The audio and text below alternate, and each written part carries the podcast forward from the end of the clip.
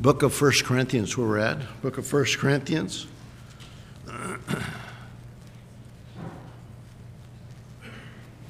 First Corinthians.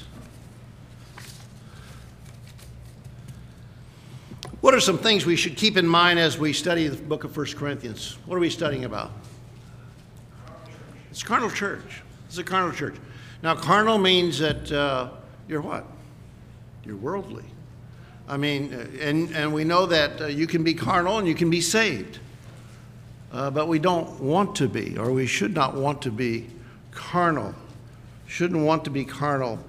Uh, part of the problems with the carnal church there in Corinth was that instead of the church invading the city, the city had invaded the church. And the city, uh, the church had a very casual view of sin. Very casual view of sin. Matter of fact, one, uh, one member over here might think that their morality would allow them to do, and you fill in the blank. And another one might say, well, I can't do that, but I can do this. And they all seem to have their own sense of morality, and yet they did not have God's sense of morality. Sense of morality. Did not have God's standard. Last week in chapter 8, we talked about always putting the welfare of others before your personal desires when they conflict. Always put the welfare of others before your personal desires when they conflict.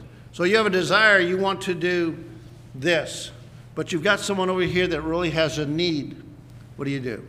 You put your desire aside and you go help meet their need. Let love lead when choices conflict. Put God and others first. The acronym, remember the acronym we talked about was JOY? Joy. What does that stand for? We said it stands for Jesus, others, and you. And that's the order that we need to think. Jesus first, others second, then I come third. I come third. We talked about immorality and we talked about uh, amoral. Uh, and uh, last week I think I cleared it up that, that uh, you can like sports, but uh, if you like football over baseball, you're just wrong. We, we settled that. Uh, no, sit down, sit down, Rick. oh, I kid. Uh, another example. Anybody else have another example of something that's amoral, that does not have, that you can do that's not going to be sin? Food. Food. There are forms of entertainment that are immoral, as long as it don't, uh, uh, do not have sin, does not involve sin. Uh, in chapter 9, we learned from Paul. Paul, we learned of who he was. It starts off in those first couple of verses. And then he began to speak of his rights, his rights as a Christian. And then he spoke about restraining his rights. I, didn't, I don't always do those things. I rein them back. I rein them back in. He talked about tempering rights for the weaker brother. And Paul's life principle was this I am made all things to all men that I might by all means save some. That's found in verse 22 of chapter 9. Chapter 9.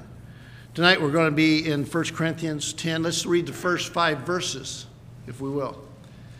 It says, Moreover, brethren, I would not that ye should be ignorant how that all our fathers were under the cloud and all passed through the sea. And were all baptized unto Moses in the cloud and in the sea. And all did eat the same spiritual meat, and all did drink the same spiritual drink, for they drank of that spiritual rock that followed them. And that rock was Christ. Look at verse 5.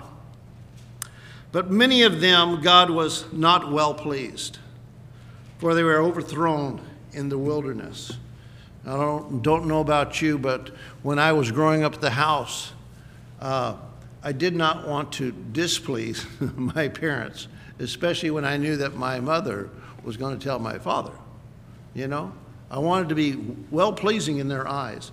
But here it's saying, But many of them God was not well pleased, for they were overthrown in the wilderness.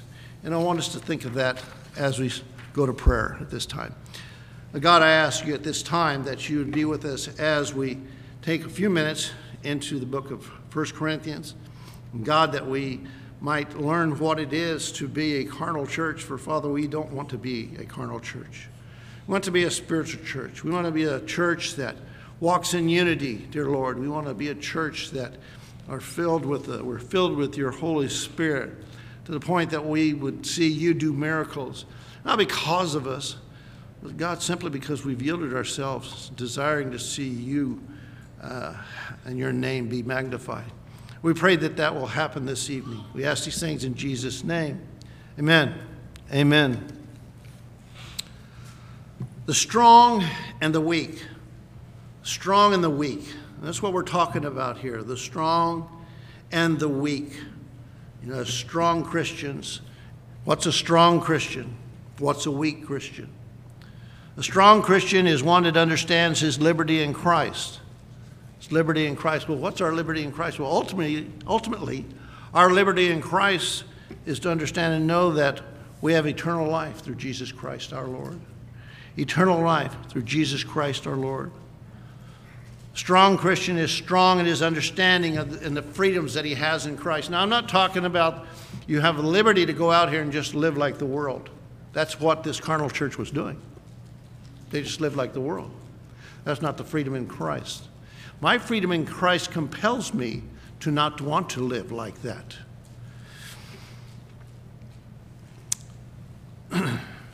Take your Bibles open to the book of Romans. Book of Romans, if you will.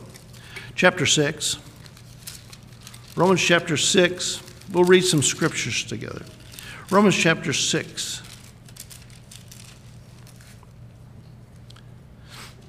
Verses 6 and 7 says, Knowing this, that our old man is crucified with him, that the body of sin might be destroyed, that henceforth we should not serve sin. My liberty in Christ gives me the ability not to serve sin. Not to serve sin. For he that is dead is freed from sin. The problem is, is we have Christians, children of God, that keep going back to that sin going back to the sin. We've been freed from that.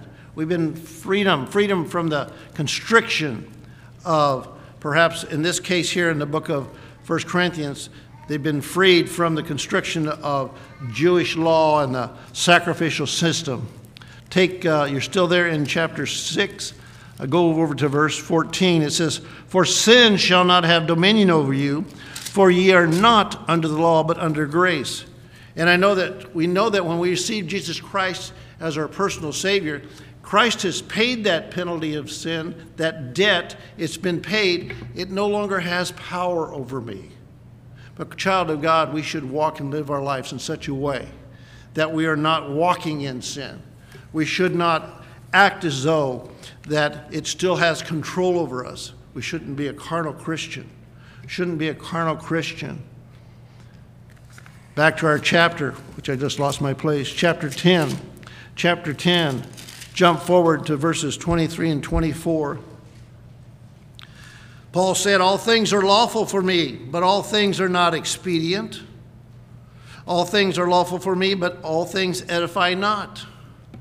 Let no man seek his own, but every man another's well. This kind of takes us back to the thinking of joy, uh, Jesus, others, and then you. But not everything that we have the ability to do is good for us or good for those around us. We need to be wise as we go through this. We need to be the stronger brother. In chapter 10, Paul is warning the stronger brother particularly. He's trying to give him instruction. And this is written to the one who knows that they should be example to those that are learning, to the younger ones, the younger Christians. There are four things basically that the Israelites did that got them into trouble with God. And Paul cites in his warning this to his readers. First thing is idolatry. Idolatry. Back to verse, let's pick it up verse 6, and then we'll go to 7. Now, these things were our examples to the intent we should not lust after evil things, as they also lusted. Neither be ye idolaters, as were some of them. As it is written, the people sat down to eat and drink and rose up to play. And rose up to play. Idolatry. Idolatry. What is idolatry? I'll give you a definition. It's the worship of idols or excessive devotion or reverence for some person or thing. I need to point out that you could, you could be an idol of yourself. I could be an idol to myself. Money certainly is many people's idol. Uh, let's look at some more scripture. Turn with me to 1 John chapter 5. 1 John chapter 5 and verse. I've got the wrong verse. I apologize. No. Okay, it'll come to me later. Let's go to Colossians 3 5. Colossians 3 5, please. Colossians 3 5. The Bible says, Mortify therefore your members which are upon the earth. What's mortify? What's mortify? Let's kill it, right? Kill it. Kill it. I mean, if you see a bug going across the floor, what do you do? You kill it. Kill it. Mortify therefore your members which are upon the earth. And gives a list. This is what you're, this is what you're to kill fornication. We'll get to that in a little bit. Uncleanness, inordinate affection, evil concupiscence, and covetousness, which is idolatry. Which is idolatry. Turn to 1 Thessalonians, 1 Thessalonians chapter 1, verse 9. For they themselves show of us what manner of entering in we had unto you, and how ye turned to God from idols to serve the living and true God. And that's what Apostle Paul was trying to teach them here. Idols, idols. It's a reference here in verse 7 to the golden calf incident in Exodus 32. Remember, Moses had gone up in the mountain, and they didn't see him for a while. So, left to their own devices, what they did, what they do? They got all the gold together and they made a golden calf, and they're going to worship that. And God said, Get you down to these people that you brought. He says, I'm going to have to deal with them. And Moses spoke on their behalf. But they were worshiping. The Corinthians were in danger of this when they participated in the pagan feasts, this idolatry. When the Corinthian Christians went to the feasts in Corinth, they were associated with idolatry. Paul warns them that the danger of this and that they could fall into idolatries. I think that in our situation here, we need to know what things that we cannot be around that can lead us into an idolatrous worship, worshiping idolatry. We're not to participate in them. I'm not to have an idol. No idols, no one before God. So, idolatry is one area that got the Israelites into trouble with God. Another one is immorality. Immorality. Verse 8 of chapter 10. Let me turn back there.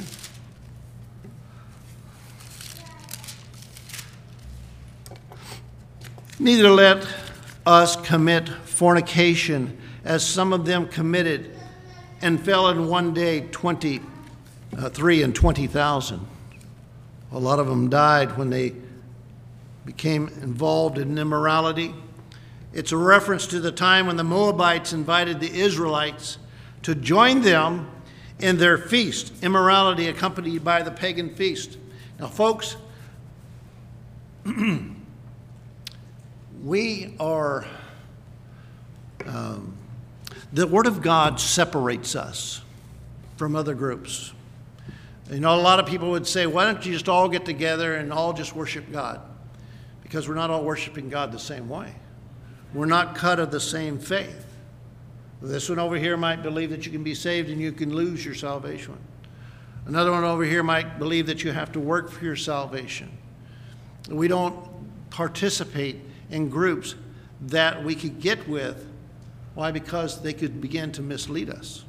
Some of the weaker ones would say, This is something good, and fall into that and follow that. Numbers chapter 25. Turn there with me, if you will. Numbers chapter 25. Well, I've got it. Numbers 25 and verse 1. And Israel abode in Shittim, and, uh, and the people began to commit whoredom with the daughters of Moab. See, they joined together here and didn't take long. And what was the response? They were getting involved in immorality. Immorality. And they called the people unto the sacrifices of their gods.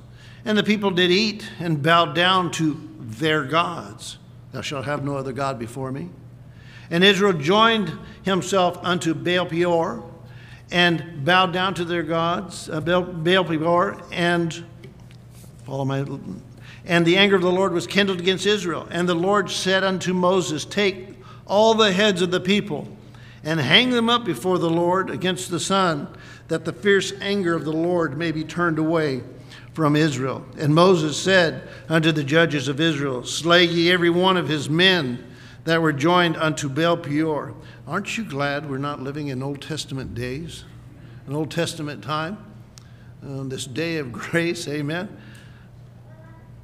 And Moses said to the judges, Slay every one of his men that were joined unto Baal Peor. And behold, one of the children of Israel came and brought unto his brethren a Midianish woman in the sight of Moses and in the sight of all the congregation of the children of Israel who were weeping before the door of the tabernacle of the congregation. congregation. And when Phinehas, the son of Eleazar, the son of Aaron the priest, saw it, rose up from among the congregation and took a javelin in his hand, and he went after the man of Israel into the tent and thrust both of them through, the man of Israel and the woman through her belly, so that the plague was stayed from the children of Israel. Children of Israel. immorality. Immorality. The Apostle Paul, so great at lists, gives us a list of what's immoral. Galatians, Galatians chapter 5. Galatians chapter 5, verse 19. Now, the works of the flesh are manifest, which are these adultery, fornication, uncleanness, lasciviousness, idolatry, witchcraft, hatred, variance, emulations, wrath, strife, seditions, heresies, envyings, murders, drunkenness, revelings, and the such like. They said this is not a complete list. There's more to it.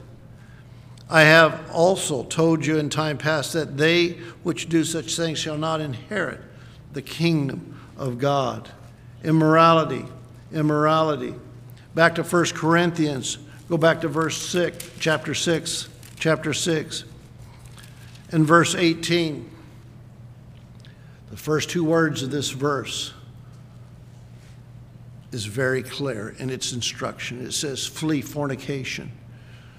If you were here a couple of months ago, we went through the list of fornication and what that was and what all that encompassed. What all that encompassed. Fornication, it's porneia, it's what we get pornography from, it's prostitution, it's whoredom. These are Bible words. Bible words. We're to flee fornication.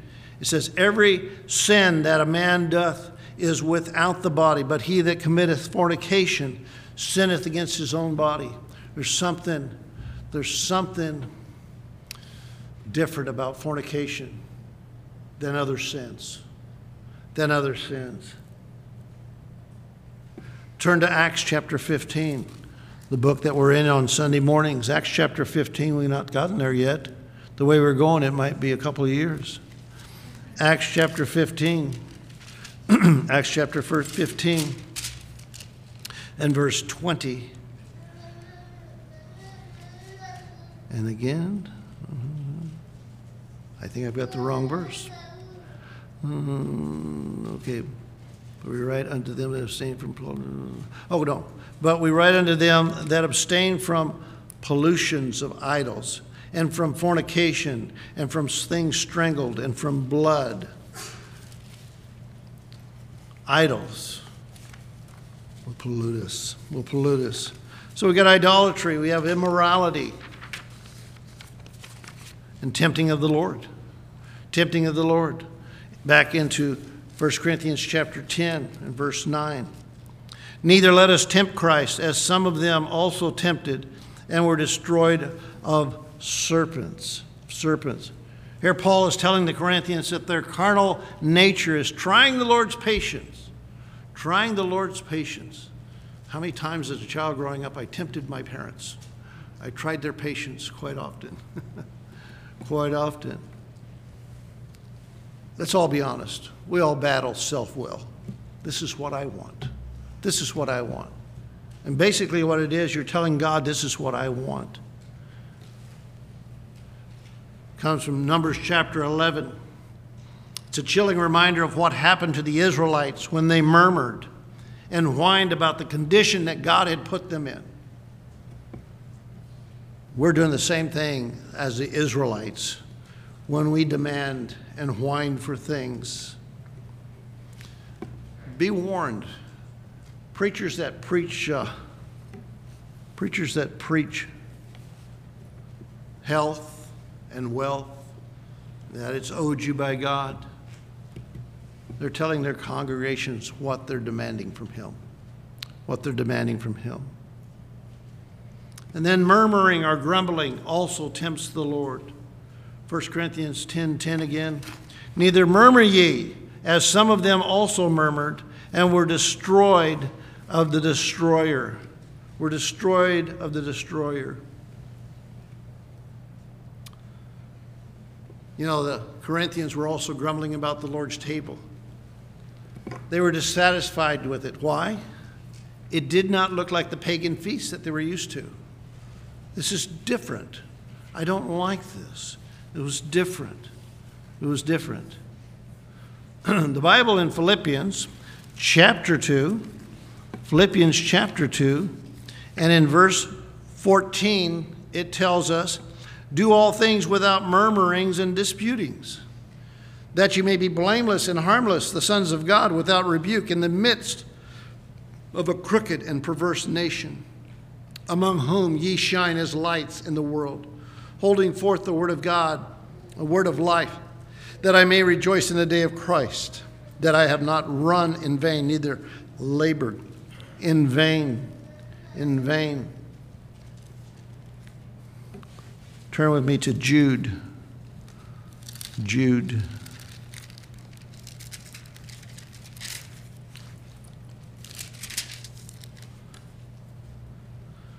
So going through here, Jude's writing.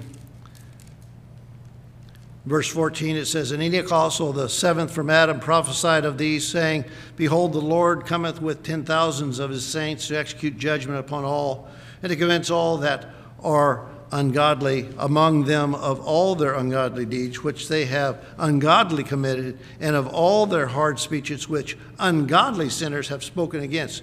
These are murmurers complainers, walking after their own lusts, and their mouth speaketh great swelling words, having men's persons in admiration because of advantage, murmurers, murmurers, grumbling. Back to 1 Corinthians chapter 10. 1 Corinthians chapter 10. We've talked about these four. And now we go to verse 13. It says, There hath no temptation taken you, but such as is common to man. But God is faithful, who will not suffer you to be tempted above that you are able, but will with the temptation also make a way to escape it, that you may be able to bear it. Now, we use this scripture a lot. But when you're trying to go back and say, what is Scripture saying at this point, then there can be a lot of beatings it points back to the four things we just talked about. And so what Paul is saying that you can overcome these things. You can God can make a way for you to not worship idolatry, to not commit immorality, to not tempt the Lord, to not murmur or grumble, to not murmur or to grumble. There was a boy in a class, and he was not very good at spelling. This could have been me. How many learned to spell using phonics? Phonics. I didn't. it's all memory. And the memory, I, I talk to people at work and I'll say, if they'll ask me something, I'll say, well, if memory serves me, and it hasn't up to now, so I don't know why it should be any different. But I did it by just memorizing. You remember, you, you'd take a test of spelling, and so you'd, you'd write your spelling words out. Then you try to use them in a sent- sentence so you knew what they were talking about, and you'd list them out. Any rate, memory. This boy was very poor at spelling. And so, consequently, when he took the test, he was tempted to cheat. He was tempted to cheat. And the teacher was watching him, and sure enough, he looked over at his neighbor's paper and he copied down a word. Then, as the teacher watched, she watched him as he just dropped his head. He took his paper and he tore it up. And after class, the teacher went to him and said, I saw what you did. And she said, I saw that you tore that paper up. She said, I just want to let you know, you passed the test. You passed the test, the test of his uh, integrity. But Paul continues to warn the Corinthians about idolatry. You know, I don't know. I've heard a few messages on idolatry, but it seems in our Baptist churches a lot of times we don't preach against idolatry. I think in our minds sometimes we think the Catholic Church comes to mind and the statues and things like that, and we think of those things. But it's so much more. You need to go and allow God to examine your heart and say, God, point out to me, what are the idols in my life? What is it that I'm idolizing? It may be that individual that when you go to that mirror and look in it and see their reflection, it might be you. Very easily, it could be us, it could be ourselves. And yet, the epistles have a lot to say about this. Idol worship was particularly uh, a source of temptation in the Corinthian culture, source of in their culture, and it's very tempting in ours as well. We know people, we can idolize people. Growing up, I really enjoyed baseball, football, and if you're not careful, you'll begin to idolize that individual, individual that seems to just always do everything right. It seems so. You begin to idolize them. You want to be like them. You start to comb your hair like them if you have hair. Or possessions. You work hard for something. Nothing wrong with working hard and trying, and God allowing you and blessing you with something, but don't allow it to become an idol. Paul's litmus test a litmus test is a decisive uh, test as to whether a Christian should participate in an, a moral activity. Go to 1 Corinthians chapter 10 verse 23. 1 Corinthians chapter 10 verse 23. This is where he said, All things are lawful for me, but not all things are expedient. All things are lawful for me, but all things edify not. This was his standard. He had the verse there. And he, of course, he wrote it, so he knew it. That's what he measured things against. He measured things against. The antithesis, or the opposite, of putting a stumbling block before somebody is doing something that will build them up. Instead of retarding their progress, you're helping them to accelerate or spur them on. You're trying to help to grow them. Yet, so much of the time, we are selfish in our own things and needs. The word edify means a building up, in a moral and religious sense. It's instruction, improvement, and progress of the mind, in knowledge, in morals, or in faith and holiness. Verse 24 of chapter 10 tells us, Let no man seek his own, but every man another's wealth, another's wealth. Idolatry is excessive attachment or veneration, which is great respect or reverence uh, for anything or that which borders on adoration. Go back, I love baseball. I adored baseball. A good preacher friend of mine said, You can't love things like that. That's impossible. Well, I really liked them then. I adored them. Some of those baseball players. Tell you when they were born, where they grew up. You know, Mickey Mantle was born in Spavinaw, Oklahoma. Now I know that because my grandfather actually knew the family. And my mom was actually born from, from Spavinaw as well. But Proverbs chapter 3 says, in verse 7, it says, Be not wise in thine own eyes, fear the Lord, and depart from evil. Romans 12, 3, For I say, through the grace given unto me, to every man that is among you, not to think of himself more highly than he ought to think. Oh my, if you're like me, have trouble there, being transparent. I think that I'm a little bit better. George, I think I'm a little bit better than what I really am. You know, I can testify. But to think soberly, soberly, he's not talking about the alcohol, he's talking about regular, calm, not under the influence of passion, soberly, a sober mind, according as God has dealt to every man the measure of faith. A guy named Paul Tripp said this.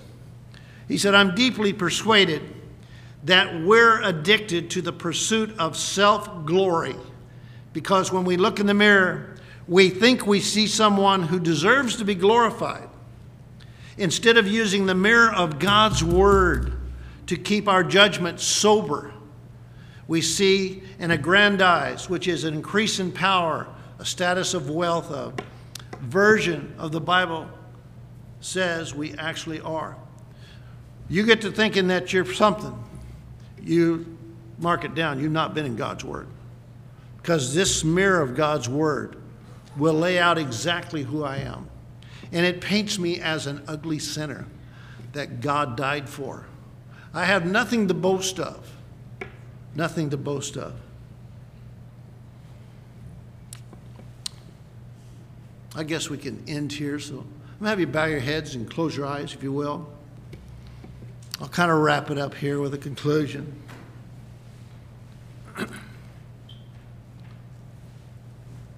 Talked about four things idolatry, immorality, tempting the Lord, murmuring or grumbling. To wrap it up, I would say, are there some things or activities that you are participating in that may cause you to fall into idolatries? What activities are you allowing yourself to be a part of? In the business world that I am a part of, I have to be cautious not to allow myself to partake into something that can lead me down a path which would take me into idolatry. Remember, your liberty is to walk close to God, not far from Him. We need to learn to walk close to God. Are you finding yourself walking closer, closer to immorality than you should?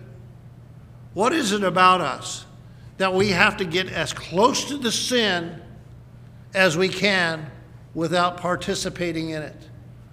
What is it about us? Well, that's the old human nature. That's what it wants to do. That's what it wants to do. You know, we need to remember Job, one of our example.